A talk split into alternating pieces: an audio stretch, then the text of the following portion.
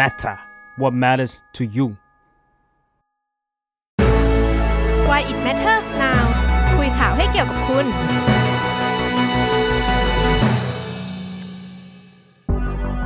สวัสดีครับกลับมาพบกับรายการ Why It Matters Now ประจำสัปดาห์นี้นะครับ สวัสดีครับตูน สวัสดีครับพี่ทัน ครับ วันนี้ครับข่าวใหญ่ที่สังคมไทยเข้าใจว่าหลาย ๆ คนเนี่ยน่าจะจับจ้องกันอยู่เนี่ย น่าจะอยู่ที่มติการทำงานของสำนักงานกสทชนะครับ ที่จะต้องพิจารณาในเรื่องของการควบรวมกิจการกันระหว่าง True แล้วก็ d t แทครับตูนตามเรื่องนี้มาแต่เช้าตอนนี้ล่าสุดเป็นยังไงบ้างครับ เห็นว่าประชุมกันตั้งแต่เก้าโมงครึ่งครับพี่ทันตอนนี้กี่โมงละทุ่มหนึ่งทุ่มหนึ่งแล้วทุ่มหนึ่งแล้วเกินหกเจ็ดชั่วโมงแล้วครับก็เห็นว่ายังไม่มีมติอะไรออกมาครับเออไม่รู้ว่าหาคอนไม่เจอหรือเปล่าพี่ทันที่เคาะเนี่ยหรือไม่เคาะเนี่ยเออ ไม่กล้าเคาะหรือว่าไม่มีเคาะหรือหาเคาะไม่เจอเออหรือว่าจำหายไปที่ไหนหรือไม่เปล่ากล้าหยิบเคาะหรือเปล่าและที่สำคัญนี่คือเลื่อนมาหลายรอบนะพี่ทันครับเลื่อนมาตั้งแต่แบบเท่าที่ผมจำได้นี่แน่ๆเลยมีกันยาครับจำได้มันสิบสองกันยาแล้วฮะครับเลื่อนมายี่สิบเหรอครับเลื่อนมายี่สิบเสร็จแล้วก็โอเค บอกว่าคณะกรรมการไปต่างประเทศอืมก็โอเคเลื่อนมาสิบสองอืมสิบสองนี้ทุกคนก็จับตาดูมากเลยก็อืมสชจะไปทางไหน แล้วก็เลื่อนมายี่สิบจนถึงวันนี้ก็ยังไม่เคออีกครับเออครับ แต่ว่าเข้าใจว่าก็มีมติ ออกมาอยู่เรื่องหนึ่งด้วยมาตูนอืมใช่ครับอเรื่องอะไรนะครับอ๋อวันนี้มีมติออกมาว่า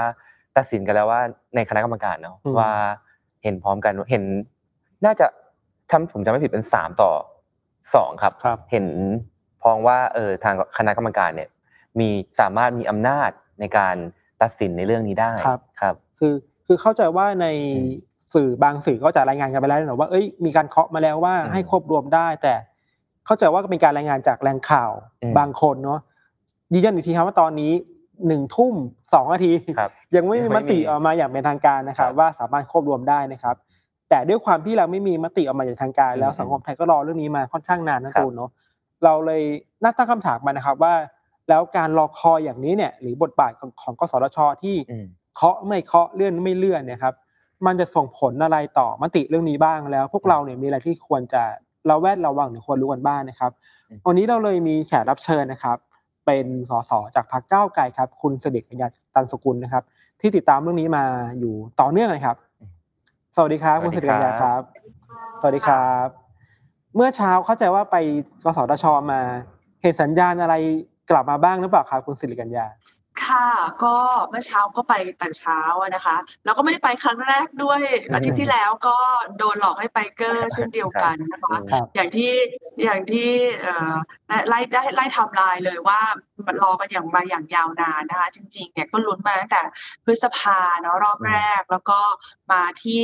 สิบสิงหาจากสิบอืมสิงหาก็มีสิบสี่กันยาสิบสี่กันยาก็ไปยี่สิบ ยี่สิบกว่ากันยาแล้วก็มาสิบสองตุลาแล้วก็ครับล่าสุด20ตุลานะคะ แต่จริง ๆ แล้วเนี่ยสำหรับสำหรับสำหรับเราสำหรับผู้บริโภคแล้วเนี่ยการเลื่อนเป็นสัญญาณที่ดีนะคะอืมเพราะว่าการเลื่อนมันหมายความว่าเอ่อกสทช เนี่ยใช้อำนาจของตัวเองอย่างเต็มที่นะคะเอ่อต้องบอกก่อนว่าคนที่เดือดร้อนเรื่องนี้แล้วก็อยากให้มีมติเร็วๆมากที่สุดก็คือ True กับ d t แทนะคะเพราะว่าตาม ตามเอ่อตารางเวลาของเขาเนี่ยตอนนี้เนี่ยเขาจำเป็นที่จะต้องไปขอมติกับผู้ถือหุ้นเขาแล้วว่าเขาจะเอ่อโยกย้ายถ่ายโอนไปอยู่บริษัทใหม่กันนะคะครับยิ่งนานเนี่ยทางนู้นเนี่ยเขาก็จะยิ่งเสียหายไปเรื่อยๆอะนะเขาก็เลย คือตัวกดดันที่สุดเนี่ยคือทางบริษัทเอกชน ไม่ใช่ภาคประชาชนภาคประชาชนบอกว่า โอ้ยไปเลย พิจารณาให้เต็มที่เถอะเอาแบบว่าอืมเอาที่ ให้ข้อมูลได้มีอย่างครบถ้วนอย่างที่สบายใจก่อน แล้วค่อยตัดสินยังไม่ต้องรีบก็ได้นะคะสำหรับเราเนี่ยการเลื่อนเนี่ยมันเป็นสัญญาณที่ค่อนข้างดี แต่ว่าสัญญาณของวันนี้ก็มีก็มี mix mix นะคะตั้งแต่เช้าไปเจอไปคุยกับผู้สื่อข่าวบ้างแหล่งข่าวบ้างเนี่ยก็ก็เริ่มบอกกันตั้งแต่เช้าแล้วว่า วันนี้จะไม่มีการแถลง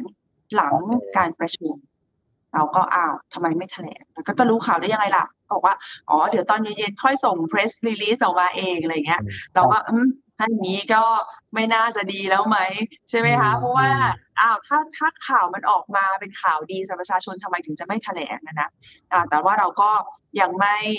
ยังไม่เอ่อ confirm ใด ๆนะคะ ก็เราก็เลยโอเคงั้นก็ไม่ต้องรอดีกว่า ก็กลับก็กลับมาที่ออฟฟิศ นะคะแล้วก็นั่งรอลุ้นข่าวจริง ๆ ก็ยังไม่มีข่าวไหน confirm นะแม้แต่ว่าข่าวเมื่อกี้ไอ้มติสามต่อสองก็ยังไม่ confirm ใช่นะครับก่อนหน้านี้ประมาณช่วงบ่ายสี่เนี่ยก็มีข่าวมาว่าส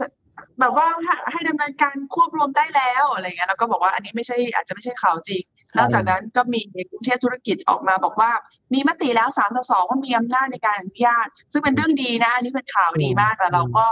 ยังไม่ปักใจเชื่อนะคะ จนกว่าจะถึงวันพรุ่งนี้ ไม่รู้ว่าพรุ่งนี้จะจบด้วยหรือเปล่านะคะ ไม่รู้ว่ากสทชจะได้หลับได้นอนกันไหมในคืนนี้เพราะว่า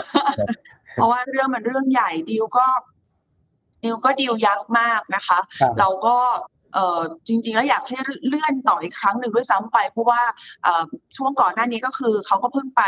ว่าจ้างบริษัทที่ปรึกษาอิสระอืมขึ้นมานะคะ จากต่างประเทศครับมาทำการปรึกษา แล้วก็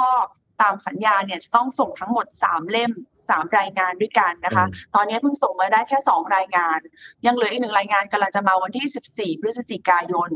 อืมเราก็ เอ้ยไหนๆก็จ่ายเงิน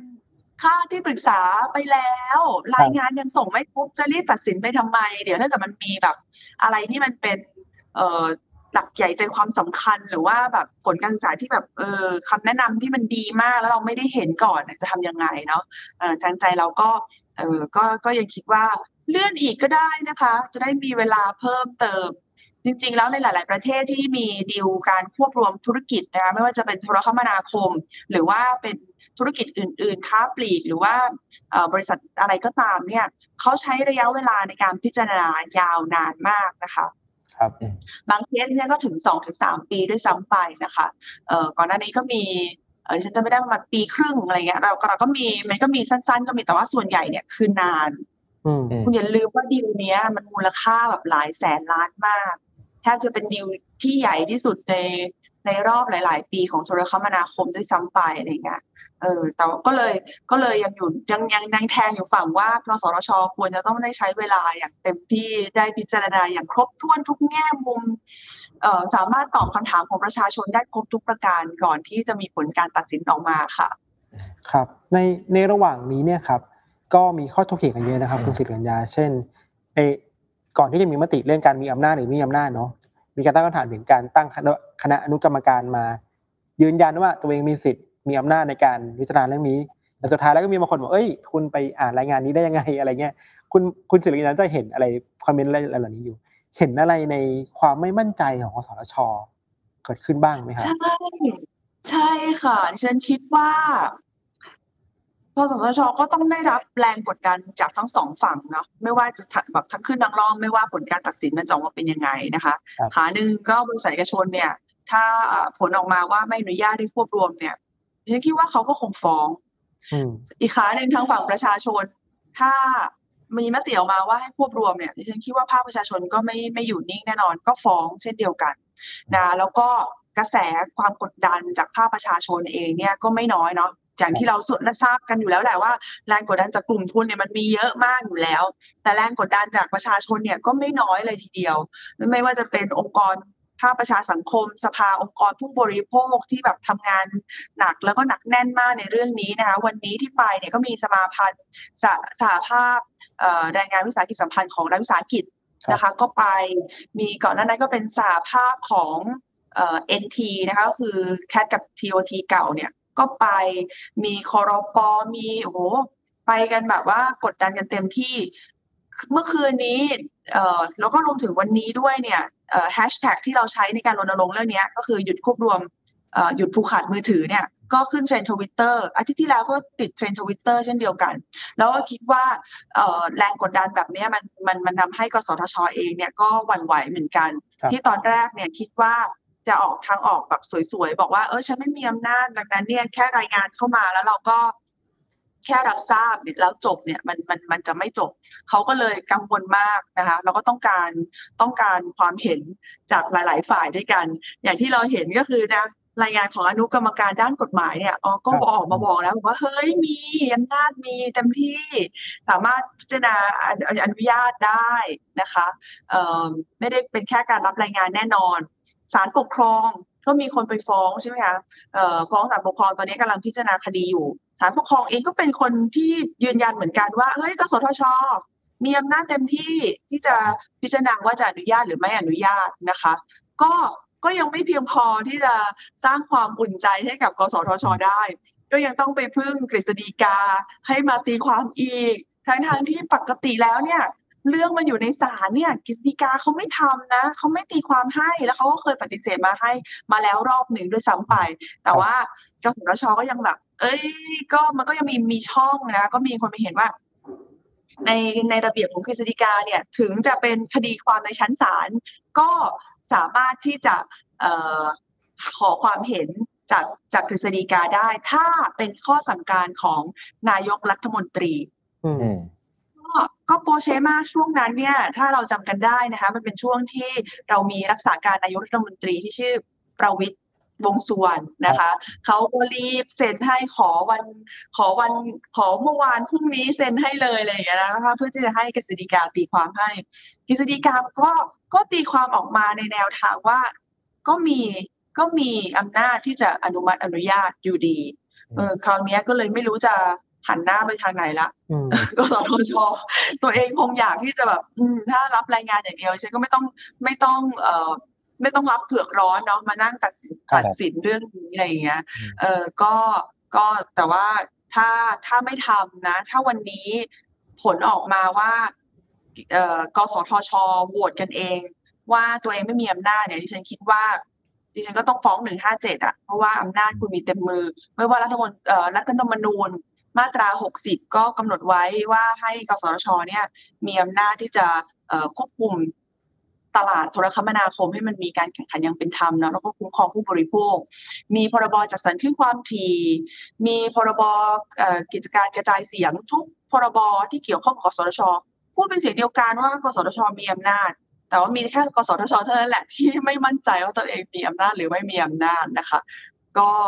ก็ถ้าข่าวลือที่รายงานเมื่อสักครู่ว่าสามต่อสองบอกว่าตัวเองมีอำนาจเนี่ยก็ก็ขอสรรเสริญนะคะ แล้วก็เราคงไม่มีคดีความต่อกันในเรื่องของการละเว้นการปฏิบัติหน้าที่ค่ะแล้วคุณคุณสิริกัญญาขอถามนิดนึงเมื่อกี้คุณสิริกัญญาพูดถึงไอตัวรายงานสามฉบับใช่ไหมฮะอันนี้ผมเข้าใจว่าฉบับจริงๆแรกเนี่ย มีสี่อ่าฉบับ ฉบับแรกอ๋อนี่ออ๋ออกอ๋อรายงานของที่ปรึกษาต่างประเทศเนาะใช่ครับอ่าอ่าเห็นว่าฉบับแรกออกมาแล้วใช่ไหมฮะแล้วก็เป็นฉบับที่ วันโอวันเนี่ยก็วิพากษ์ว่าอาจจะข้อมูลอาจจะไม่ตรงนัก ใช่ไหมฮะรายงานอัศึนกษาเอ่ออันนั้นน่าจะเป็นของฟินันซ่าไหมคะอืมอืมใช่ครับอ๋อนั่นของคนละอันกันใช่ไหมฮะอ่าแต่ว่ารายงานฉบับที่สองเนี่ยของคุ้มครองผู้บริโภคใช่ไหมฮะที่ค่ะที่มันคุ้มมีครองหลายผู้บริโภคมันมีหลายครับรายงานมากเชิญครับค่ะก็เอ่อเริ่มแรกก็คือมันจะต้องมีรายงานรายงานการศึกษาของที่ปรึกษาอิสระเนาะ ที่ปรึกษาอิสระเนี่ยก็คือเป็นทางทูแล้วก็ดีแท็เป็นคนตั้งมาอืมชื่อแล้วเขาก็ได้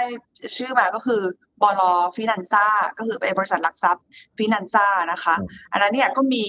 ก็มีผลการศึกษาออกมานะจริงๆตอนนั้นเขาก็ทำแล้วก็บอกว่าเออราคามันจะเพิ่มขึ้นประมาณสิบเปอร์เซ็นสิบถึงยี่สิบเปอร์เซ็นต์ฉันจำจำตัวเลขไม่ได้ครับน่ะน่าจะประมาณสิบเปอร์เซ็นตนะคะ แต่เขาบอกว่า เอ้าเอาจริง ๆ แล้วเนี่ยเอ่อ แต่ว่าการควบรวมเนี่ยก็ไม่ได้ทำให้เกิดผลกระทบทางด้านราคาอย่างมีนัยสำคัญอะไรอย่างเงี้ยอืมหรือว่าการเหลือแค่สองเจ้าก็เหมือนกับการมีหลายเจ้านั่นแหละอืมครับก็ไม่ได้ส่งผลกระทบต่ออมการแข่งขันด้านราคาครับอะไรอย่างเงี้ย เราก็แบบเฮ้ยแบบนี้มันได้ด้วยเหรอเออ อันนั้นก็เป็นแบบเอ๊ะที่หนึ่งเนาะของรายงานที่หนึ่งของที่ปรึกษาที่เราเรียกกันว่าเป็นที่ปรึกษาอิสระ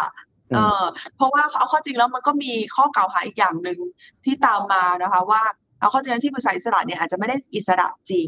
ครับอืมก็มีคนไปค้นเอ่อการถือหุ้นของบริษัทฟินันซ่านะคะว่าเอาเข้อจริงแล้วเนี่ยบริษัทฟินันซ่าถือหุ้นถือหุ้นโดยเอ่อปล FSS นะต้องต้องค่อยๆฟังตรงนี้นะคะ มันจะงงๆนิดนึงฟินันซ่าที่เป็นที่บอกตัวเองว่าเป็นอิสระเนี่ย ถือหุ้นโดยบริษัทหลักทรัพย์ FSS ครับอยู่ร้อยเปอร์เซ็นบริษัท FSS เนี่ย ถือหุ้นโดยบลฟินันเซียไซรัส อยู่ประมาณ 89.9เปอร์เซ็นครับ โดยที่บริษัทฟินันเซียไซรัสเนี่ยเอ่อมีเอ่อผู้ถือหุ้นหนึ่งท่านนะคะชื่อคุณชัชวานเจียรวนนท์นะคะอืมนามสกุลครับคุณคุณซึ่งคุณชัชวานเนี่ยก็เป็น เอ่อเป็นบอร์ดของบริของของบริษัทฟินันเซียไซรัสด้วย แล้วก็เป็นกรรมการของบริษัททรูด้วย อือืมมอืมครับ เออ แล้วอย่างนี้มันคือมันจะเป็นบริษัทที่ปรึกษาอิสระจริงเหรอในเมื่อเมื่อย้อนกลับไปแล้วเนี่ย ก็ปรากฏว่ามีการถือหุ้นโดย โดยคนที่มีส่วนได้ส่วนเสีย เป็นถึงกรรมการเป็นถึงผู้บริหารของบริษัททรูอะเออ อันเนี้ยก็เป็นแบบ สิ่งที่มีคนร้องเรียนกันเยอะ แล้วก็ที่ผ่านร้องเรียนกันมาหลายเดือน แต่ว่าเราก็ยังไม่เคยได้รับคำตอบอะไรจากกสทช เลยในเรื่องนี้นะคะ หลายคนบอกว่านี่มันคือการทำผิดตามประกาศการรวมธุรกิจ อาจจะทำให้การยื่นขอแจ้งการควบรวมในครั้งนี้เป็นโมฆะด้วยซ้ำไป แต่ว่ากสทช ก็นิ่งมากไม่เคยมาให้คำตอบอะไรกับเราในเรื่องนี้เลย ว่าตกลงแล้วมันผิดหรือว่ามันไม่ผิด ก็เดินหน้าพิจารณาต่อไปนะ จริง ๆ ก็ควรจะต้องออกมาชี้แจงหน่อยว่า เอออ่า ถ้ามันเป็นบริษัทลูก เป็นบริษัทหลานไม่ผิดอะไรอย่างเงี้ยนึกออกมาแต่ตอนนี้ก็คือแบบไม่เคยได้ยินข่าวอะไรจากกสทชเกี่ยวกับเรื่องนี้อีกเลย จนถึงวันนี้ที่บอกว่าจะลงมติเรื่องของการควบรวมแล้ว แบบนี้นี่มันก็ มันก็ไม่โปร่งใสเนาะเพราะจริงแล้วเนี่ยจะตกลงจะตัดจะ คิดเห็นกับเรื่องนี้ยังไงเนี่ยก็ควรจะต้องมีคำตอบให้กับประชาชนซะหน่อยก่อนที่จะเดินหน้าในการลงมติด้วยซ้ำวัดวัดแรงกดดันแล้วครับคุณสิริกัญญาระหว่าง แรงกดดันระหว่าง ทุนที่มีมาสู่กสทช กับภาคประชาชนที่มาสู่กสทช เนี่ย คาดเดาว่าเขากดดันจากอะไรมากกว่ากันนะ เดาไม่ถูกเลยจริง ๆ ค่ะ เพราะว่าก็ไปเห็นเอกสารฉบับหนึ่งเนาะก็เป็นหนังสือที่ทาง บริษัทเอกชนเนี่ยทางกลุ่มทุนเนี่ยเขาก็ยื่นเอ่อยื่นต่อกสทชเนาะว่าแบบเอ้ยทำอะไรอยู่นี่มันนานมากแล้วทำไมถึงไม่มีผลการตัดสินใจสักทีอยู่ไม่ได้มีอำนาจนะอยู่แค่ต้องแค่รับรายงานเฉยๆเออทำไมถึงแบบใช้ระยะเวลาเกินอะไรเงี้ยนะก็แบบเออแล้วก็บอกว่าเนี่ยยิ่งช้าก็จะยิ่งเสียหายกับธุรกิจเขาเป็นมูลค่าหนึ่งแสนล้านบาทอะไรเงี้ยมีการระบุตัวเลข อย่างชัดเจนนะคะ ซึ่งเราก็โอ้โห แบบนี้นี่มันจดหมาย มันเหมือนจดหมายขู่หรือเปล่าอืมว่าเออการที่กสทชจะตัดสินเป็นอย่างอื่นเนี่ย มันมีมูลค่าถึงหนึ่งแสนล้านอะก็ก็อืมอันนั้นก็เลยเราก็ยังคิดว่าถึงแม้ว่าจะมีแรงกดดันจากกลุ่มทุนเนี่ย ทางฝั่งประชาชนก็ก็สู้สู้ยิบตามเหมือนกันสู้ไม่ถอยนะคะแล้วก็เออพยายามทำกันทุกวิถีทางนะคะฝั่งฝั่งฝั่งฝั่งสภาผู้บริโภคออกแคมเปญล่าสุดมีแคมเปญให้ย้ายค่ายด้วยนะคะ บอกว่าอืมต้องการแสดงพลังคุณเป็นผู้ใช้มือถือ อยากแสดงพลังเรื่องนี้ ก็ย้ายออกมาซะเถอะอะไรอย่างเงี้ยนะคะเอ่อมีภาคเอกชน ภาควิชาการ ภาคประชาสังคม ทุกคนก็ต่างออกมาแบบพูดเป็นเสียงเดียวกันนะว่าผลกระทบที่มันมีเนี่ยมัน มันใหญ่มากเกินกว่าที่จะสามารถใช้มาตรการไหนๆมามาเยียวยาให้มันกลับสู่สภาพเดิมได้นะคะแล้วก็คิดว่าเอาข้อจริงอะมันก็มีพลังอยู่ไม่อย่างนั้นเนี่ยเขาคงไม่ลังเลเขาคงไม่เขาคงไม่เลื่อนเขาคงไม่แบบว่าพยายามหาหาหลังพิง หาความเห็นกฎหมายให้มันเยอะๆเข้าไว้ให้เขารู้สึกว่าเขาสบายใจอะ ไม่อย่างนั้นเขาก็เขาก็สามารถตัดเหตุตัดสินด้วยความเห็นแย้งอื่น ๆ ไปได้แล้ว ซึ่งคุณสิริกัญญามองมองว่ายิ่งคิดเยอะๆยิ่งดีเนาะใช่ใช่ใช่สำหรับเราคือยิ่งคิดเยอะยิ่งดีค่ะครับครับ แต่ว่าอันหนึ่งที่ก็ปฏิเสธได้ยากเหมือนกันนะครับครับนะครับ คือว่าพอเวลามันผ่านไปเรื่อย ๆ แล้วเนี่ยคำถามที่ภาคประชาชนมีต่อกสทชเองมันก็เริ่มมากขึ้นมากขึ้นตามเรื่อยๆ โดยเฉพาะอาจจะมีข่าวลือ อาจจะมีมติลับๆอะไรกันออกมาลือๆกันว่า เออ ไฟเขียวแน่นอนอะไรอย่างเงี้ยครับ ในระหว่างทางที่ผ่านมาเนี่ยครับคุณสิริกัญญามองว่าภาพลักษณ์หรือว่าบทบาทของกสทช ถูกตั้งคำถาม มากน้อยแค่ไหนบ้างฮะโอ้โหก็คืออมีการถูกถูกถูกตั้งคำถาม ถูกแสดงข้อกังวล ข้อกังขาตลอดตลอดระยะเวลานะคะดีลนี้เนี่ยมันเริ่มต้นประมาณปลายปลายปี 64 ด้วยซ้ำนะคะ ตอนนั้นเนี่ยเปิดมาถึงเนี่ยก็ ก็เกิดอาการว่าเอ่อโยนโยนโยนบอลกันไปมานะคะเขาก็พอมีการแจ้งการควบรวมเกิดพอมีข่าวว่าจะควบรวมเกิดขึ้นเนี่ยเอ่อไมค์ของผู้สื่อข่าวเนี่ยก็เริ่มไปจ่อที่เอ่อทางฝั่งกสทชบ้าง หรือว่าทางฝั่งคณะกรรมการแข่งขันทางการค้าอืมแล้วถ้ายังจำกันได้ก็คือ เราก็จะเห็นว่าทั้งสองฝั่งอะแบบตีปิงปองกันไปมา ฝั่งกสทชบอกว่าอ๋อ ไม่ได้มีอำนาจก็ทางคณะกรรมการแข่งขันทางการค้าบอกว่าอ๋อเราไม่มีอำนาจเราเป็นกสทชกสทชบอกอ๋อเราก็ไม่ได้มีอำนาจเราไปทางกขคก็คือ ไม่มีใครแบบอยากที่จะรับเผือกร้อนเรื่องนี้อะค่ะ แล้วก็ เออมันก็ตอนนั้นคนก็แบบโหทำไมทำอย่างนี้วะถ้าเกิดแบบว่าเอ่อประเทศนี้เนี่ยมันไม่มีองค์กรที่จะมากำกับดูแล แล้วก็ปกป้องคุ้มครองผลประโยชน์ของประชาชนเนี่ยแล้วเราจะไปพึ่งใครได้เนาะแล้วเขาอะก็เรียกตัวเองกันว่าองค์กรอิสระกันทั้งคู่ ทั้งกสทช แล้วก็ทั้งคณะกรรมการแข่งขันทางการค้า พอมันเป็นความเป็นองค์กรอิสระมันก็เลยแบบอิสระออกจากทุกสิ่ง อิสระออกจากการวิพากษ์วิพากษ์วิจารณ์แล้วก็อิสระออกจากการยึดโยงยึดโยงกับประชาชนด้วยอะครับเออเราก็เลยแบบว่า เกิดข้อกังขากันกันสุดๆ ใช่ไหมคะ แล้วก็เอิ่มหลาย ๆ ครั้งตอนที่ยังเป็นบอร์ดชุดเก่าเนาะก็คือบอร์ดบอร์ดชุดนี้เนี่ยที่มีห้าท่านเนี่ยนะคะ เพิ่งจะได้รับการแต่งตั้งมาประมาณเดือนเมษายน ก่อนหน้านั้นเนี่ยเป็นบอร์ดชุดชุดเดิมที่เป็นกันมาเป็นเป็นสิบปีอะ ที่ได้รับการต่ออายุด้วยด้วยคำสั่งคอสชบ้างสนชบ้างอืมวนกันอยู่อย่างเงี้ย คนหนึงอยู่กันเป็นสิบสิบปีอะอืมเออ แล้วแต่ละครั้งที่กสทชชุดนี้เนี่ยมีคำสั่งอะไรออกมานี่ก็คือแบบเฮ้ยมันไม่ได้อยู่ฝั่งที่มันอยู่ในรักษาผลประโยชน์ของประชาชนใดๆใดๆเลย ไม่ว่าจะตอนนู้นตั้งแต่ประมูล 3G ประมูล 3G อืมเสร็จเขาก็มีหน้าที่ต้องควบคุมราคาก็ควบคุมไม่ได้เนาะ เอ่อเรื่องต้องคิดค่าโทรเป็นวินาทีสุดท้ายก็ทำไม่ได้อะไรอย่างเงี้ยนะอืมรวมไปถึงเอ่อยอมให้มีคำสั่งคอสชเอ่อให้ค่ายมือถือต่าง ๆ เนี่ยที่ประมูลคลื่นความถี่ไปแล้วอะสามารถที่จะผ่อน ผ่อนจ่ายได้ยาวนานขึ้นก็คือเป็นโปรโมชั่นพิเศษผ่อนศูนย์เปอร์เซ็นสิบปีอะเออ ก็ก็อันเนี้ยก็เป็นผลงานของบอร์ดชุดเนี้ยแล้วก็ก็คือถึงมันจะเป็นคำสั่งคอสชแต่บอร์ดชุดนี้ก็ไม่มีออกมาคว้าให้ความเห็นแย้งอะไรเลยก็คือ เป็นแนบสนิทเป็นเนื้อเดียวกับคอสชเลยอย่างเงี้ยนะคะ ก็เลยยิ่งทำให้เอ่อเรียกว่า ผลงานในอดีตก็ไม่น่าพอใจแล้วพอมันมีเคสใหญ่ๆแล้วยังจะมานั่งตีปิงปองกันอีกเนี่ยมันก็ยิ่งทำให้เราแทบจะไม่ได้เหลือความไว้เนื้อเชื่อใจเนาะแล้วก็แน่นอนว่ายิ่งปล่อยนาน แล้วก็ยิ่งมีข่าวอะไรกันมาเรื่อยๆเนี่ยว่าแบบอ่าที่ปรึกษาอิสระก็ไม่รู้อิสระจริงไหมอยู่ดีๆวันดีคืนดีเอาอินโฟกราฟิกเกี่ยวกับอ่าไอ้กระบวนการควบรวมขึ้น แล้วเดี๋ยวก็เอ่อเอาลงขอให้ลบทิ้งอะไรอย่างเงี้ยนะหรือว่า ข่าวต่างๆ ที่ออกมาว่าเนี่ยมีละแบ่งกันสามต่อสองสามคน มีรายชื่อดังต่อไปนี้ที่เห็นด้วยกับการควบรวมอะไรอย่างเงี้ยครับเออมันก็เออเอาจริงๆถ้าถ้าถ้าปล่อยนานเนี่ยก็ก็มีผลมีผลเยอะมากกับชื่อเสียง หรือว่าเอ่อความน่าเชื่อถือของกสทช อย่างเดียวที่จะกู้คืนเอ่อศักดิ์ศรีแล้วก็ความศักดิ์สิทธิ์ของกสทชกลับคืนมาได้ก็คือ ผลการตัดสินครับที่มันจะ เป็นประโยชน์แล้วก็คุ้มครองผลประโยชน์ของประชาชนอย่างแท้จริง อันนั้นอะเหลือแค่อันเดียวอะ ถ้ายิ่งปล่อยนานแล้วก็ยังมีมติเป็นอย่างอื่นเนี่ยอืมโหรับรองว่า ไม่มีที่อยู่ที่ยืนในประเทศนี้เลยฉันคิดว่ากสทชค่ะ ครับคุณสิริกัญญาหรือในมุมของก้าวไกลครับมองว่าในระหว่างนี้ในระหว่างที่มติยังไม่ออกมาอย่างเป็นทางการเลยจนถึงวันนี้นะฮะสิ่งที่คสทชควรทำในการสื่อสารกับประชาชนที่ควรจะมีเนี่ย มันควรจะเป็นยังไงครับก็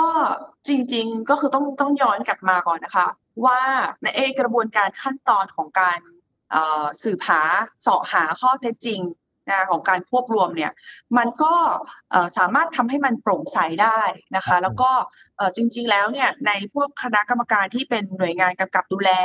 ในเรื่องของการแข่งขันทางการค้าเองก็ดีหรือว่าในด้านกำกับดูแลกิจการโทรคมนาคมของประเทศอื่นอะ เวลามันมีการต้องมีการลงมติตัดสินใจเรื่องของการรวมธุรกิจ เรื่องของการเอ่อประมูลใบอนุญาตหรือว่าอะไรก็ตามเนี่ยเขาต้องเปิดเผยข้อมูลกันแบบเต็มที่อะเออรายงานกี่กี่ตั้งกี่ตั้งกี่รีมกี่รีมเขาก็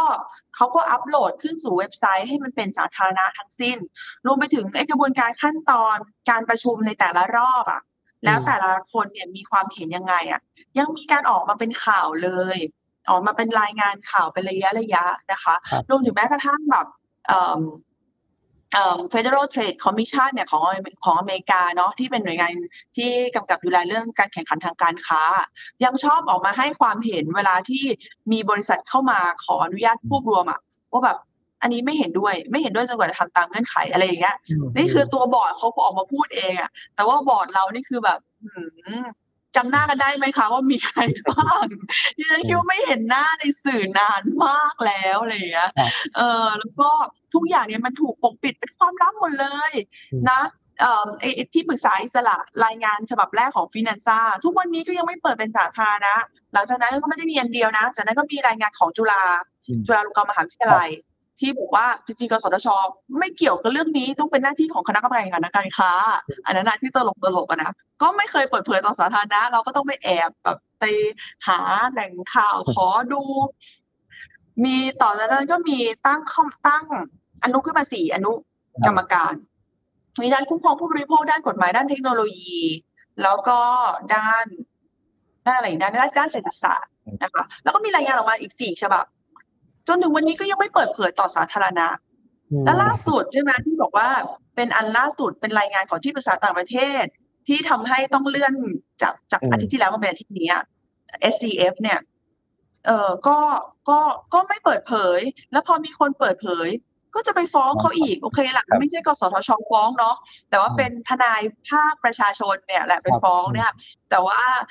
เออคืองานปกติเนี่ยที่แบบ หลักสากลทั่วโลกคือมันควรจะต้องทำให้ทุกอย่างมันโปร่งใส ข้อมูลอืมข้อเท็จจริงที่กสทชใช้ในการพิจารณา ประชาชนก็ควรจะต้องได้รับการพิจารณาด้วย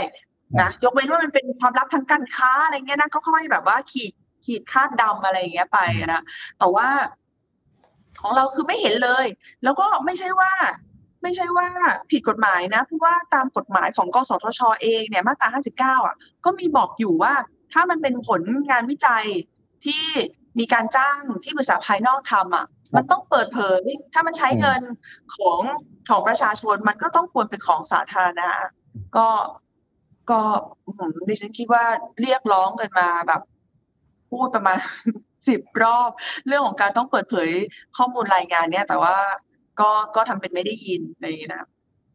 อันนี้เดี๋ยวมันจะยังมีไม่ต้องมาพูอีดกถึงว่าครับอีกหนึ่งฉบับใช่ไหมครับ แล้วแล้วใช่ การที่ไม่ต้องรออีกฉบับนั้นเนี่ย แล้วตัดสินเลยนี่มันได้ไหมฮะอันนี้ อันนี้ผมไม่รู้ ไม่ได้ก็อย่างที่บอกว่า ก็อืม เสียตังค์จ้างนะ ก็คือ เอ่อ แหล่งข่าวกล่าวว่านะคะว่า ครับ ว่าสิบล้านอะสิบล้านแล้วมันยังเหลืออีกหนึ่งฉบับ แล้วเราจะไม่อ่านก่อนจริงๆหรอ ใจคอ ใจคอจะไม่ดูให้มันครบก่อน แล้วจะไปจ้างเขาทำไม อย่างเงี้ย ขอ ขอส่วนลดเขาไหม ถ้าแบบว่า เอ่อสั่งสามเล่มแต่ว่าอ่านแค่สองอะไรอย่างเงี้ยอืมเออ จะไปจ่ายตังค์เต็มทำไมเนาะเออครับก็ก็มันก็เป็นเรื่องตลก อืม แล้วแล้วก็ที่สำคัญถ้าถ้าเขาไม่เปิดเผย ชาตินี้เราก็จะไม่เห็นเลยว่าเงินสิบล้านบาทที่ประชาชนเสียไปอะ เราได้อะไรกลับมา เออ มันก็เป็นปัญหามากๆ เนี่ย สิ่งที่ครักบสทชควรทำเนี่ยคือ เปิดเผยข้อมูลทุกอย่างให้โปร่งใส เคลียร์ข้อกล่าวหาทุกอย่างที่ผ่านมา อย่างที่บอกว่าเรื่องของที่ปรึกษาอิสระตกลงเขามีผลประโยชน์ทับซ้อนกันจริงไหมตกลงแล้วมันมีปัญหาว่าเอ่อดีลการผู้ลงนี้จะเป็นโมฆะไหม คุณควรจะต้องออกมาเคลียร์ข้อกังขาพวกนี้รวมไปถึงไอ้กรณีไปลบโพสต์ของคนอื่น หรือว่ากรณีที่แบบอยู่ดีๆรักษาการเลขาธิการเนี่ยก็ไปไปอยู่ในข่าวแปลกๆเรื่องของการเอ่อตัดตีความของกฤษฎีกานะเรื่องก็ผ่านไปแล้ว แต่ว่าแต่ว่ามันมีแบบข้อกังขาอีกมากที่ คุณควรจะต้องมี PR ดิฉันคิดว่า อืม กสทชนี่นะ มีพนักงานอยู่ประมาณสองพันคนน่ะ แล้วก็มีงบประมาณใช้ปีเป็นแบบเป็นหมื่นล้านน่ะ ครับ คุณควรมีทีม PR ที่จะคอยออกมา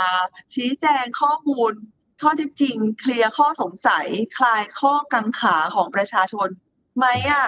ไม่งั้นจะมีสองพันคนไว้ แล้วก็คุยกันเอง รู้กันเองข้างในอย่างเดียวนี่มันก็ไม่ได้ไหมอะใช่ไหมประชาชนควรจะต้องได้มีส่วนร่วมที่จะที่จะรับรู้ข้อมูลพวกนี้ด้วย แล้วก็ไอ้พวกข้อข้อติชินนินทา ข้อกังขาพวกเนี้ยยิ่งปล่อยไว้แล้วไม่เคลียร์มันก็ยิ่งทำให้ส่งผลกระทบต่อความน่าเชื่อถือเข้าไปมากขึ้นทุกวันทุกวันนะอย่างที่เราคุยกันว่า ยิ่งยื้อนานเนี่ยก็ ก็เรื่องความน่าเชื่อถือก็ยิ่งป่นปี้ลงไปเรื่อยๆอะคือค่ะตอนนี้คือยิ่งยืนนานแล้วยิ่งไม่พูดอะไรด้วยในระหว่างทางนะฮะใช่ยิ่งเงียบนานก็ยิ่งเจ็บยิ่งเสียหายนะนี้อยากให้คุณสิริกัญญาช่วยรีแคปจุดยืนของก้าวไกลในตอนนี้ได้ไหมฮะว่า อัปเดตตอนนี้เนี่ยยังไม่มีมติอะไรออกมาเลยเนี่ย ก้าวไกลมีจุดยืนยังไงบ้างครับ ค่ะสำหรับก้าวไกลก็ยืนยันมาตลอดนะคะ แล้วก็ยืนยันมาตลอดตั้งแต่เอ่อ ตั้งแต่มกรากุมภามีนาตั้งแต่ยังเป็นบอร์ดชุดเก่า ตั้งแต่ข้อมูลรายงานการศึกษายังไม่ยังไม่เยอะมากมายขนาดนี้ เราก็ยืนยันมาตลอดว่าเราเห็นแล้วว่าผลกระทบที่มันจะเกิดขึ้นนะคะ ตอนนั้นเนี่ยก็ยังเป็นผลกระทบต้องอ้างอิงจากการศึกษาต่างประเทศ จนถึงวันนี้เนี่ยเรามีผลมีการศึกษาผลกระทบในประเทศประมาณแปดฉบับเรียบร้อยแล้วนะคะเราก็ยังยืนยันในจุดเดิมว่าผลที่มันจะเกิดขึ้นเนี่ยมันมัน มันมันยิ่งมันยิ่งใหญ่มันใหญ่หลวงมากกว่าการกว่าการที่เราสามารถออกมาตรการใด ๆ มาเยียวยาได้ ไม่ว่าจะเป็นการแข่งขันที่มันจะลดลงไปนะคะ จากสามเจ้าใหญ่เหลือสองเจ้าใหญ่เนี่ยผลการเอ่อการแข่งขันเนี่ยมันจะต้องลดลงมหาศาลพอการแข่งขันลดลงเนี่ยราคาค่าบริการเนี่ยมันก็จะเพิ่มขึ้นอย่างอย่างหลีกเลี่ยงไม่ได้ แม้แต่ในกรณีที่มีการแข่งขันกันรุนแรงเนี่ยก็ยังพบว่าราคาก็จะสูงขึ้นอยู่ดี นะคะเพราะว่ามันเหลือสองเจ้าแล้วอะเออมันไม่ต้องมันไม่ต้องมานั่งหัว ไม่ต้องมานั่งเจรจาอะไรกันบนโต๊ะใต้โต๊ะแล้วอะแค่ขยิบตาเดียวก็รู้กันแล้วว่าแบบเออถ้าอ่าถ้าคุณขึ้นราคาแล้วเราขึ้นตาม ก็วินวินทั้งสองฝ่ายแล้วอะอืมไม่ต้อง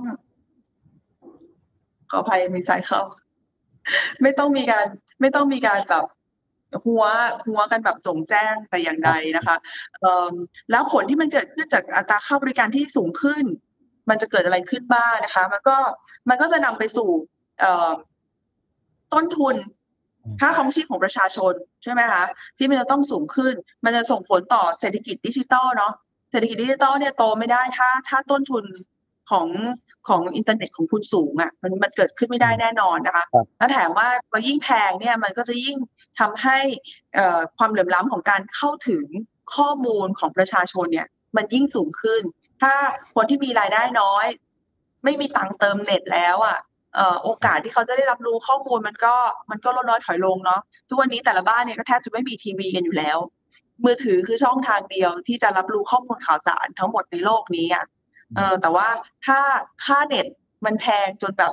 ไม่มีปัญญาจะเติมอะ มันก็จะยิ่งเอ่อถ่างเรื่องของความเหลื่อมล้ำของการเข้าถึงข้อมูลข่าวสารไปในตัวด้วย ดังนั้นเนี่ยมันมันกระทบหลายส่วน แล้วก็ในเศรษฐกิจภาพรวมเนี่ยมันก็มันก็แย่ลงอย่างแน่นอนนะคะ ดังนั้นเนี่ย สรุปก็คือเราอะคัดค้านการควบรวมนะคะ แล้วเราก็ไม่คิดว่าเราจะสามารถที่จะอนุญาตแบบมีเงื่อนไขได้ เพราะไม่มีเงื่อนไขใด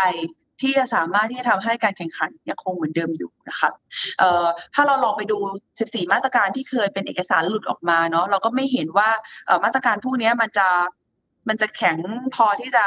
คัดง้างไอ้ไอ้สภาพตลาดที่ที่มันกำลังจะแบบเอ่อเอ่อวิ่งเข้าสู่เอ่อสองเจ้าเนี่ยได้เลย ไม่สามารถจะง้างกลับไปคืนกับคืนกลับไปได้เลย หลาย ๆ หลาย ๆ มาตรการก็คือเป็นมาตรการที่มันมีอยู่แล้วตามกฎหมายด้วยซ้ำ นะมันไม่มีมาตรการแบบหนักๆอย่างเช่น ต้องขายต้องขายลูกค้าออกมา หรือว่าขายคลื่นตัวเองออกมาราคาถูกๆหรือว่าให้แต้มต่อกับรายใหม่ที่จะเข้ามาแทนอะรายที่สามรายใหม่เลยอะก็คือต้องให้คลื่นเขาถูกๆต้องไม่มีต้นทุนนู่นนี่ หรือว่าต้องลดราคา เอ่อการเชื่อมต่อระหว่างการให้เขาอะไรเงี้ย ไม่มีอะไรแบบนั้นนะคะก็เลยทำให้ คิดว่า ดีที่สุดก็คือ ไม่อนุญาตให้ควบรวม ก็จะทำให้เกิดผลเป็นผลประโยชน์กับประชาชนมากที่สุดค่ะครับ ที่ผ่านมาก็มีคนเสนอความเห็นมาหลากหลายนะครับคุณสุริยัญามีในทางหนึ่งที่บอกว่าสมมุติว่าอนุญาตให้เกิดการควบรวมมาจริง ๆ เนี่ย ก็ควบรวมไปก่อนค่อยไปออกแบบมาตรการไปเยียวยากันทีหลังอะไรเงี้ยมองเรื่องนี้ยังไงครับ ก็นั่นแหละค่ะ พอถ้า ก็มันคุ้น ๆ เนาะ มันเหมือนแบบรับ ๆ ไปก่อน แล้วเดี๋ยวค่อยไปแก้ทีหลังเนาะ เหมือนตอนเขาหลอกเราลงประชามติรัฐธรรมนูญ ปี 60 ยังไงไม่รู้ แต่ว่า อย่างที่บอกว่า พอควบไปแล้วเนี่ย มันเยียวยายากนะ เอ่อ หลาย ๆ เรื่อง อย่างเช่นอะเขาบอกว่า อ้าว ถ้ากังวลน่ะว่า ควบกันแล้วอะเดี๋ยวค่าบริการจะสูงขึ้นอะ เราก็ เราก็ไปกำหนดเพดานค่าบริการสิ เออแต่มันไม่ได้เป็นจริงอย่างนั้นไงคะ เพราะว่าครับที่ผ่านมาเนี่ยกสทชอะก็มีหน้าที่นี้อยู่แล้วเนาะว่าจำเป็นจะต้องกำหนดไออัตราค่าบริการสูงสุด แต่ในความเป็นจริงอะก็คือก็คือทำแบบทำแบบหน่อมแนมอะก็คือ แต่ละแต่ละค่ายอะเขาก็จะส่งราคาเฉลี่ยของทุกแพ็กเกจที่มีอยู่ในตลาดมาให้กับกสทช แล้วก็สทชก็อ๋อโอเค ค่าเฉลี่ยเป็นเท่านี้ ต่ำกว่าเพดานก็ถือว่าผ่านไม่ต้องทำอะไร แต่กสทชไม่ได้มาดูว่าแต่ละแพ็กเกจอะมีคนใช้เยอะคนใช้น้อยไงเออถ้าเกิดคุณใส่มาว่าเอามันมีแพ็กเกจที่แบบนาทีละสิบสตางค์ยี่สิบสตางค์สามสิบสตางค์อะไรเงี้ยเออเยอะๆใช่ป่ะพอหารกันหารกันออกมามันก็ดูต่ำอะแต่ว่าไอ้แพ็กเกจที่มันราคาถูกๆอะ มันมีคนใช้อยู่สักกี่คนน่ะอืม ใช่ไหมมันอาจจะเป็นโปรลับที่แบบคุณต้องโทรมาขอกับ call center ตอนช่วงตีสามถึงตีสามสามนาทีอย่างเงี้ยนึกออกไหมแล้วก็มีคนใช้อยู่ประมาณห้าคนอะ แต่ว่ามันก็ถูกเอาไปนับรวม แล้วก็เฉลี่ยเท่า ๆกับโปรอื่นๆที่มีคนใช้เยอะอะไรเงี้ย อันเนี้ยก็เป็นก็เป็นทำให้เราแบบสูญเสียความความความเชื่อใจว่ากสทชจะสามารถกำกับดูแลค่าบริการได้จริง นะแล้วพอพอข้อจริงเนี่ยมันก็มีเหตุผลล้านแปดที่จะมาขอขึ้นราคาได้เขาก็เขาก็จะบอกว่าอะต้นทุนสูงขึ้นเนี่ยช่วงนี้ ราคานู้นราคานี้เงินเฟ้อสูงขึ้น ต้นทุนการประกอบธุรกิจเพิ่มขึ้นดังนั้นขอขึ้นราคาแบบเนี้ยแล้วอย่างนี้แบบกสทช จะไปรู้เท่าทันกับบริษัทเอกชนได้ไงอะว่าต้นทุนมันเพิ่มขึ้นจริงหรือเปล่าถูกไหมแล้วตกลงแล้วยิ่งไม่ต้องพูดถึงเรื่องว่าหัวกันจริงหรือเปล่าเนี่ยมันมันมัน มันตรวจสอบไม่ได้อะเพราะมันเหลือสองเจ้าอะมันไม่หัวก็เหมือนหัว ถ้าถ้าอย่างที่บอกว่าแค่ขยิบตาว่าอ่าฉันขึ้นราคาคุณก็ขึ้นราคาทุกอย่างก็จบ แล้วนั่นก็คือที่มาของกำไรของของธุรกิจที่มันมีแค่สองเจ้าอะก็คือการขึ้นราคาไปพร้อมๆกัน ครับเอ่ออีกทางเลือกหนึ่งครับ ที่คนก็พูดถึงเป็นแนวทางปริซินาริโอนี่คือ อ่าก็ลองหา มาตรการกำกับอะไรบางอย่างที่ที่สามารถทำให้มีผู้เล่นใหม่ ๆ เข้ามาในตลาดได้ ถ้าเกิดการควบรวมจริง ๆ ข้อเสนอแบบนี้หรือแนวทางแบบนี้มันเป็นไปได้แค่ไหนครับ ก็ก็ถ้าถ้าจะมีรายใหม่เข้ามา ก็ก็ก็น่าจะมีน่าจะเป็น pre condition เลยใช่ไหมก็คือ ให้มีผู้เล่นรายใหม่เข้ามาก่อน แล้วพวกคุณถึงค่อยควบรวมกันอะแบบเนี้ยก็จะเป็นเงื่อนไขที่ดิฉันยอมรับได้อืมถูกไหม เออแต่ว่านี่กลายเป็นว่าอะเดี๋ยวขอควบรวมกันไปก่อนนะแล้วก็ไปรอรุ้นเอาข้างหน้าว่า จะมีผู้เล่นรายใหม่เข้ามาหรือเปล่านะคะ พอพอแบบสองสามเจ้าหรือสองเจ้าอะมันยิ่งทำให้เอ่อโอกาสที่มันจะรายที่สามมันจะเข้ามาใหม่ได้เนี่ย มันก็ยิ่งยากขึ้น ถ้าเราไม่ได้ให้แต้มต่ออะไรเขาเลยนะ เราไม่ได้มีการแบบเอ่อกักขึ้นเอาไว้ให้กับรายใหม่แบบเนี้ยใช่ไหมแล้วเดี๋ยวอืมพอมีประมูลใหม่เขาก็แย่งกันไปหมด พอขึ้นไม่เหลือก็ไม่ต้องทำแล้วอะค่ะ ธุรกิจมือถืออะนะเออก็ก็มันก็เลยจะต้องมีถ้าถ้ามันเป็นแบบ pre condition ว่าอะหารายที่สามมาให้ได้ก่อน แล้วคุณค่อยไปควบรวมกันอันเนี้ยได้ หรือว่าบอกว่าเออเดี๋ยวเราจะคลาย เดี๋ยวแต่ละ แต่ละเจ้าเนี่ยทูกับ d t แทเนี่ยจะยอมขายลูกค้าที่มีอยู่ของตัวเองออกมา 20%ให้กับคนที่เป็นรายใหม่ ในราคาอืมถูกๆอย่างเงี้ย อะอืมอย่างเงี้ย เราก็รู้สึกว่า เออ ได้อย่างเงี้ยถ้าเกิดเป็นอย่างเงี้ยก็ทำให้ผู้เล่นรายใหม่เกิดขึ้นได้ แต่ว่าของจริงมันมีไหมมันก็ไม่มีครับของจริงก็มีบอกว่าเออเดี๋ยวจะส่งเสริมให้เกิดเอ่อผู้เล่นรายใหม่นะ แต่ว่าก็ไม่ได้มีบอกว่าจะยอมเอาคลื่นเดิมที่มีเหลืออยู่เนี่ยเอามาประมูลใหม่ไหมหรือว่าจะสร้างแต้มต่ออะไรมาให้กับทางฝั่ง ผู้เล่นรายใหม่หรือเปล่าก็ไม่มี ถ้าไม่มีแล้วก็มานั่งรอว่าเออเดี๋ยวก็คงมี MNO เออเอามีเอ่อบริษัทมือถือรายใหม่เข้ามาเนี่ยมันก็หวังลงแรงๆมาก อย่างเม็กซิโกเนี่ยก็เคยมีช่วงหนึ่งที่เหลือแค่สองเจ้าแล้วต้องใช้เวลาเป็นสิบปีอะกว่าจะมีผู้เล่นรายที่สามเข้ามาอ้าวอ๋อนี่อย่างประเทศไทยก็ได้ แต่ก่อนมันก็มีแค่ AIS กับ d t แทเนาะเออแต่ว่า ก็ก็ใช้เวลาค่อนข้างนานเหมือนกันกว่าที่จะมี Orange มาเป็นรายที่สามไม่รู้เกิดท่าน Orange ไหมครัคะบท่านครับผมไม่ทันขึ้นอยู่นะคะก็ก็กว่าจะมี Orange เนาะแล้วก็ค่อย ๆเขาก็เอ่อก็ค่อยเปลี่ยนมาเป็น True ในภายหลังนะก็แต่ว่าพอมันมี Orange เข้ามาเราเห็นว่ามันเกิดการแข่งขันแล้วแบบชีวิตมันดีขึ้นเยอะมาก เขาก็แบบแข่งออกโปรกันแบบอืม ดูดเดือดเลื่อนพล่านครับจากเดิมเนี่ยที่มีเอ่อ AIS กับ d t แทเนี่ยดิฉันจำได้ว่าฉันจ่ายแบบ ค่ามือถือนาทีละสามบาทอะไรเงี้ยเราก็มีแบบ ค่าแรกเข้าอีกอีกอีกห้าร้อยอะเอออืมก็คือ เออจ่ายเดือนเดือนหนึ่งก็เป็นแบบหลักพันอะ ในขณะที่ตอนนี้นี่มันมันมีโปรแบบว่าราคาถูกแข่งกันเต็มไปหมดเนี่ยนะพูดพูดอเราย่างก็นี้จะได้ไหมไม่มีแบบนั้นอีกแล้วครับพูดอย่างนี้ได้ไหมครับอือฮึว่า ถ้า มีไฟเขียวจริงๆในการควบรวม สังคมไทยจะไม่มีทางกลับไปเจอผู้เล่นหลากหลายรายแบบเดิมอีกแล้ว เป็นไปได้อย่างนี้มันเป็นไปได้แค่ไหนอะเป็นเป็นไปได้ยากอืมคิดว่าถ้ามันจะมีอะมันต้องมีก่อน อย่างเช่นว่าดีแทคไปหา partner รายใหม่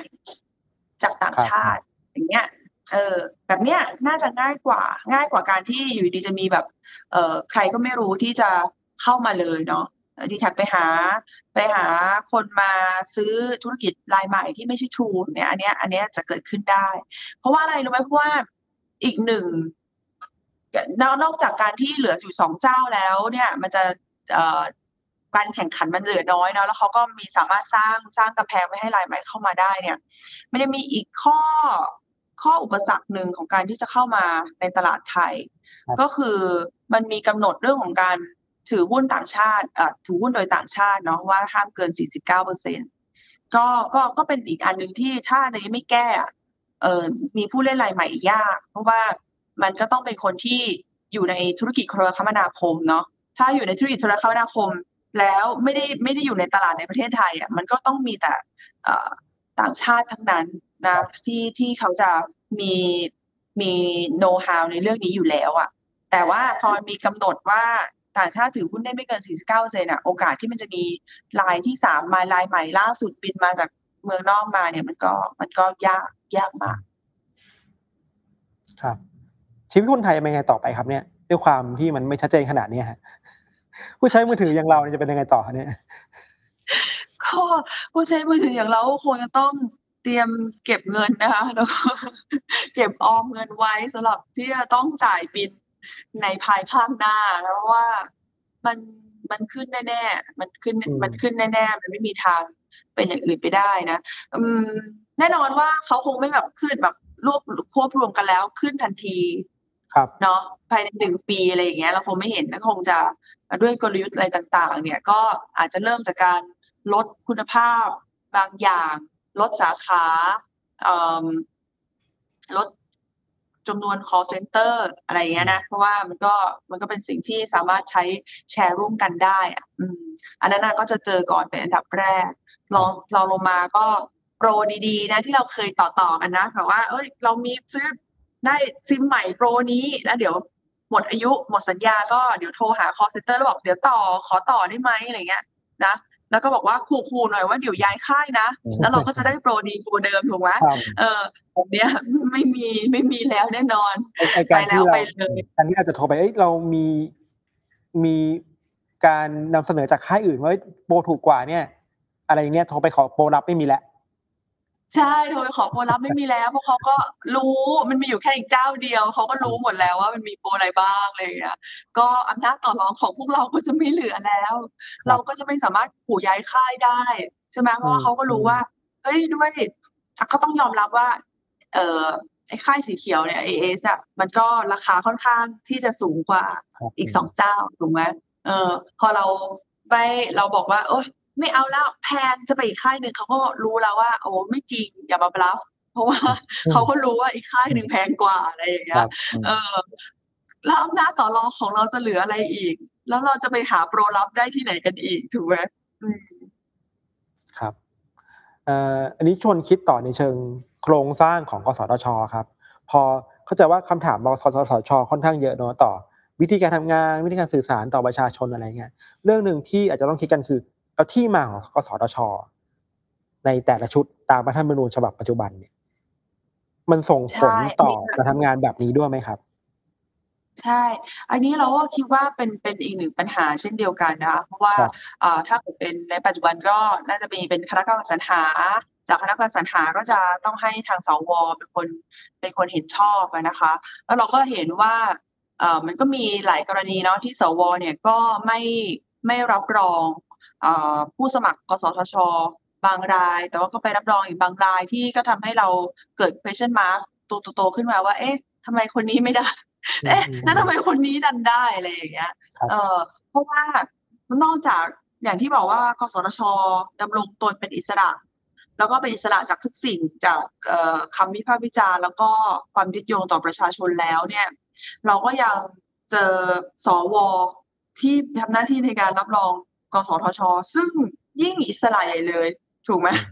ยิ่งอิสระจากทุกจากทุกคนจากประชาชนยกเว้นกับเอ่อกลุ่มอำนาจเก่าก็คือที่เอ่อสืบทอดมาจากคอสชด้วยซ้ำไปนะคะ ก็วันนี้วันนี้ก็มีการพูดคุยกันค่ะกับเอิ่มที่ไปพบปะกับภาคประชาชนเนี่ยว่าจริง ๆ แล้วเนี่ยก็จำเป็นที่จะต้องมีการแก้ไขตัวกฎหมายเนาะอันนี้ก็น่าจะเอ่อเป็นหน้าที่โดยตรง ของสภาผู้แทนราษฎรที่จะต้องมีการพิจารณากันเรื่องของที่มาว่าควรจะต้องเป็นยังไงเอ่อสัดส่วนของคณะกรรมการที่ที่จะมาสรรหากสทชเนี่ยควรจะต้องมีสัดส่วนของคนที่เป็นจากภาคประชาชนเท่าไหร่นะคะหรือว่าคนที่มันเป็นตัวแทนของผู้บริโภคจริง ๆ เป็นสัดส่วนเท่าไหร่ เพื่อที่จะเข้าไปมีปากมีเสียงในคณะกรรมการสรรหาครับส่วนองค์กรที่จะนำหน้าที่ที่จะรับรองเนี่ยก็ควรที่จะต้องเป็น เอิ่มเป็นองค์กรที่มันยึดโยงกับประชาชนบ้างฉันก็ไม่ไม่ไม่ค่อยเข้าใจเหมือนกันว่าทำไมถึงจะต้องเป็นทางสวนะจริงๆ ทางสภาผู้แทนราษฎรเนี่ยที่ที่ที่มีความยึดโยงกับประชาชนมากกว่าเนี่ยน่าจะเป็นคนที่ทำหน้าที่รับรองตรงนี้ หรือว่าจะเป็นสองสภาก็ได้ไม่ก็ไม่ติด แต่ถ้าเป็นสภาเดียวเนี่ยก็จะดีเพราะว่าอะไร เพราะว่าเมื่อไหร่ที่เราสสเนี่ยนะเอ่อโหวตอะไรโหวตไปรับรองใครที่แบบว่าดูไม่เข้าท่าเนี่ยโอ้ เสียงจากประชาชนมาละ เสียงกลด่าจากประชาชนต้องมาแน่นอน แล้วเราต้องรับผิดชอบกับประชาชนเรา เต็มที่ครับอยู่แล้วอะ ดังนั้นเนี่ย โอกาสที่เราจะไปทำอะไรตัดสินใจสุ่มสี่สุ่มห้าเนี่ยโหเดี๋ยวนี้ ถ้ามีใครตามเนี่ยเขาเช็คผลลงมติของเรา ประชาชนเนี่ยเช็คตรวจการบ้านละเอียดดูผลโหวตหมดว่าเราโหวตอะไรยังไงเมื่อไหร่ตลอดเวลา แล้วถ้าเกิดโหวตไม่ตรงใจประชาชนเนี่ยก็ ก็โดนด่าออกสื่อตลอด อืม ไม่เคยไม่เคยรอดดังนั้นเนี่ยนี่แหละค่ะมันคือกลไกของของการที่จะเอ่อเกิดการถ่วงดุลอำนาจนะคะกับกับหน่วยงานที่เป็นองค์กรอิสระรวมไปถึงต้องการเอ่อเส้นทางที่จะเชื่อมโยงยึดโยงกับประชาชนมีความรับผิดรับชอบต่อประชาชนนะคะท้ายๆแล้วครับอืมแล้วประชาชนทั่วไปแบบเราเราๆแบบผมตูนอะไรเงี้ยฮะทำอะไรได้บ้างกับเรื่องนี้บ้างครับเนี่ย ค่ะ ก็ในเมื่อกสทช ยังคงไม่ได้มีมติอะไรออกมา เล็กเช็คกันล่าสุดไหมคะระหว่างนี้ว่ามันแอบมีมติอะไรระหว่างที่เราไม่มีอะไรกำลังคุยกันอมาครัยู่บยังไม่มีอะไรมานะคะครับระหว่างนี้เนี่ยก็ก็เราคงทำหน้าที่ของเราต่อไปในการกดดันนะคะก็ยังมีอีกหนึ่งคืน ยังไม่รู้ว่าผลวันพรุ่งนี้จะเป็นอย่างไรนะคะ มติจะลงกันคืนนี้ ลักหลักกันในคืนนี้เลย หรือว่าจะเป็นการลงมติกันในวันพรุ่งนี้ เราก็จำเป็นต้องส่งเสียงกันดัง ๆ ให้ทะลุเข้าไปในห้องประชุมของบอร์ดกสทช กันในวันนี้ค่ะว่าเราให้ไม่หยุดหยุดควบรวม หยุดผูกขาดมือขาเออดิฉันพูดแฮชแท็กผิดตลอดเวลา หยุดผูกขาดมือถือนะหยุดควบรวมได้แล้วนะคะ แล้วก็ช่วยกันแสดงพลังค่ะ เสียงกดดันออของประชาชนนี่แหละฉันคิดว่า ถ้ารวมกันเป็นจำนวนมากเนี่ยยังไงก็เสียงดังกว่าทุนแน่นอนนะคะ แล้วก็ก็ต้องร่วมกันทำหน้าที่ของประชาชนตาดำๆเนี่ยในเมื่อออองค์กรอิสระเขาเขาไม่สนใจเราก็ต้องพยายามกดดันในทุกวิถีทางที่จะทำได้ค่ะ เพื่อให้ผลของการตัดสินน่ะมันเป็นไปในทางที่เป็นประโยชน์กับประชาชนคุ้มครอง คุ้มครองผลประโยชน์ของผู้บริโภคโดยแท้จริงค่ะครับสำหรับก้าวไกลแหละครับ สมมติว่าสมมติมีทางสองทางนะครับ ถ้าไฟเขียวให้เข้ารวมได้ก้าวไกลทำอะไรต่อไปบ้างครับ ก็คือเราเดาทางว่าจะมีเอ่อการลงมติประมาณสองรอบนะรอบแรกก็คือลงว่ามีอำนาจไม่มีอำนาจอะอย่างที่อย่างที่บอกว่ามีผลออกมาว่าสามต่อสองนะใช่ไหมว่ามีอำนาจหรือไม่มีอำนาจในการพิจารณาอนุมัติอนุญาต ถ้าผลออกมาว่าเขาลงมติ เอ่อ เสียงข้างมากเนี่ยบอกว่าไม่มีอำนาจขึ้นมาเนี่ย ซึ่งตอนนี้ยังไม่รู้เนาะว่าเป็นยังไงเนาะเอ่อถ้าถ้าเสียงข้างมากลงมติว่าไม่มีอำนาจในการอนุญาตขึ้นมานะคะครับเราคิดว่าหนึ่งห้าเจ็ดสถานเดียวนะคะก็คือต้องฟ้องเอ่อมาตราหนึ่งร้อยห้าสิบเจ็ดข้อหาละเว้นการปฏิบัติหน้าที่เนาะเพราะมันเป็นหน้าที่โดยตรงของกสทชที่ อย่างที่บอกให้มาตั้งแต่รัฐธรรมนูญปี 60 พรบจัดสรรคลื่นความถี่ พรบองค์กรจัดสรรคลื่นความถี่ พรบกิจการกระจายเสียงนะคะ ก็มีการให้อำนาจไว้เต็มที่ ดังนั้นเป็นหน้าที่ของคุณที่ต้องทำถ้าคุณปฏิเสธอำนาจของคุณ ก็เราก็จะฟ้องเราเว้นการปฏิบัติหน้าที่กับกสทชนะคะ แต่ว่าถ้าเกิดเสียงข้างมากบอกว่ามีมีอำนาจที่จะอนุญาต แต่อนุญาต ให้ควบรวมได้นะคะดิฉันคิดว่าก็ต้องฟ้องศาลปกครองว่ามันเป็นคำคำสั่งศาลปกครองที่มีชอบด้วยมีชอบด้วยกฎหมายหรือเปล่า เนื่องจากว่าก็เป็นการที่การทำการทำที่มันส่งผลกระทบต่อผู้บริโภคที่ที่ก็คือเป็นหนึ่งในภารกิจของกสทชที่ต้องคุ้มครองผลประโยชน์ของผู้บริโภคถูกไหมแต่ว่ากลไกการฟ้องเนี่ย เราก็ทำกันมาหลายคดีหลายเคสนะคะที่ศาลปกครองเนี่ยก็ ก็เกี่ยงงอนเหลือเกินเวลาเป็นผู้บริโภคไปฟ้องเนี่ยบางทีก็จะบอกว่าอ๋อไม่ใช่เป็นผู้มีส่วนได้ส่วนเสียโดยตรงเนาะถ้าเกิดเป็นสสหรือว่าเป็นทำพรรคการเมืองไปฟ้องเนี่ยเขาก็จะไม่รับฟ้องดังนั้นเนี่ยเราก็จะต้องร่วมมือกับองค์กรของภาคประชาชนที่สภาองค์กรผู้บริโภค ซึ่งมีการให้อำนาจไว้ในพรบสภาองค์กรผู้บริโภคอยู่แล้ว ว่าให้เป็นตัวแทนของผู้บริโภคในการฟ้องร้องออต่อรัฐ หรือว่าฟ้องร้องต่อเอกชนอยู่แล้วอะค่ะ ก็ก็จะไปในแนวทางนั้นก็คือร่วมมือกับสภาองค์กรผู้บริโภคในการฟ้องศาลปกครองให้พิจารณาคำสั่งครั้งนี้ว่าชอบด้วยกฎหมายหรือไม่ แล้วก็เอ่อเอ่อเอ่อว่าจะสามารถที่จะคุ้มครองชั่วคราวได้หรือไม่นะคะ ว่ามันต้องถ้าถ้ากันไม่อยู่แล้วใช่ไหมคะอย่างน้อยๆ เนี่ยระงับการควบรวมชั่วคราวไว้ก่อนก็ยังดี ยังดีกว่าตอนเอ่อ CP เทสโก้นะคะ ซึ่งก็ถึงจะไปฟ้องศาลปกครองรับแล้วก็จริง แต่ว่าไม่มีไม่มีคำสั่งให้คุ้มครองชั่วคราว แล้วก็เขาก็ดำเนินการควบรวมกันต่อแบบหน้าตาเฉยนะคะ ตอนแรกบอกว่าเป็น CP ควบกับเอ่อเทสโก้ตอนหลังๆก็กลายมาเป็นเอาแมคโครมาควบรวมแทนอะไรอย่างเงี้ย แล้วก็ทำอะไรกันไปแบบว่า โดยที่แบบ ไม่เห็นหัวประชาชนอะไรอย่างเงี้ยโอเค แต่ว่าเรื่องเนี่ยมันก็อยู่ในศาลปกครองเนาะแต่ว่าก็ยังไม่มีไม่มีผลการตัดสินออกมา แต่ว่ามันก็ไม่ได้คุ้มครองชั่วคราวอะดังนั้นเนี่ยผลประโยชน์ของผู้บริโภคมันเสียหายไปเท่าไหร่เราก็ไม่มีทางรู้เลยครับก็ก็จะดำเนินการตามนี้ค่ะ ก็ฟ้องหนึ่งห้าเจ็ดถ้าถ้าบอกว่าตัวเองไม่มีอำนาจแล้วก็ฟ้องศาลปกครองถ้าสุดท้ายแล้วดีลนี้มันผ่านครับ อืม แล้วถ้าไม่ผ่านล่ะครับ ถ้าก้าวไกลผ่านเราก็จะไปทำอะไรต่อไปนะถ้าไม่ผ่านเราก็จะไปกับสตชอีกครั้ง แล้วก็ไปแบบว่ายื่นหนังสือขอบคุณ ขอถ่ายเซลฟี่แล้วก็ขอกอดหนึ่งทีอะไรอย่างเงี้ยค่ะครับนี่กำลังอัปเดตตอนนี้ทุ่มห้าสิบสามนาทีก็ยังไม่มีอะไรเหมือก็นเดิยัมงนะคครับงไม่มีไม่มีถามใดถามคุณๆสิริเลยกัญค่ะญานิดนึงครับ เห็นว่าค่ะไปยื่นไปยื่นหนังสือที่รัฐสภานอร์เวย์แล้วฮะใช่ไหมฮะ อ๋อมีเอ่อส่งอีเมลความคืบหน้าค่ะ ไงบ้างไหมส่งอีเมลไปอืม หา สสพักเลเบอร์เนาะ ก็คือครับ เป็นพักที่กำลังเป็นรัฐบาลอยู่ แล้วก็รัฐมนตรี เอ่อ ว่าการกระทรวง ด้านการค้า แล้วก็การลงทุนอะ ซึ่งโดยตำแหน่งแล้วเนี่ย ต้องกำกับดูแล Telenor เพราะว่า อืม Telenor เนี่ย มันเป็นรัฐวิสาหกิจเนาะ ก็คือถือหุ้นใหญ่โดย เอ่อ ประเทศนอร์เวย์เนี่ยแหละค่ะ แล้วก็พอเป็นรัฐวิสาหกิจก็ต้องเป็นรัฐมนตรีเขาเป็นคนกำกับดูแล เราก็ส่งอีเมลไปเอ่อหา ส.ส. ที่อยู่พรรคเดียวกัน แต่ว่าก็เขาก็บอกว่าเขาก็เขาก็ช่วยช่วยช่วยติดต่อรัฐมนตรีให้ แต่ว่าก็ก็ถึงตอนนี้ก็ยังคงไม่ได้รับเสียงตอบรับใด ๆ ค่ะ ส่วนสถานทูตก็ขอพบท่านทูตเนาะถ้าจำกันได้เนี่ยก็คือ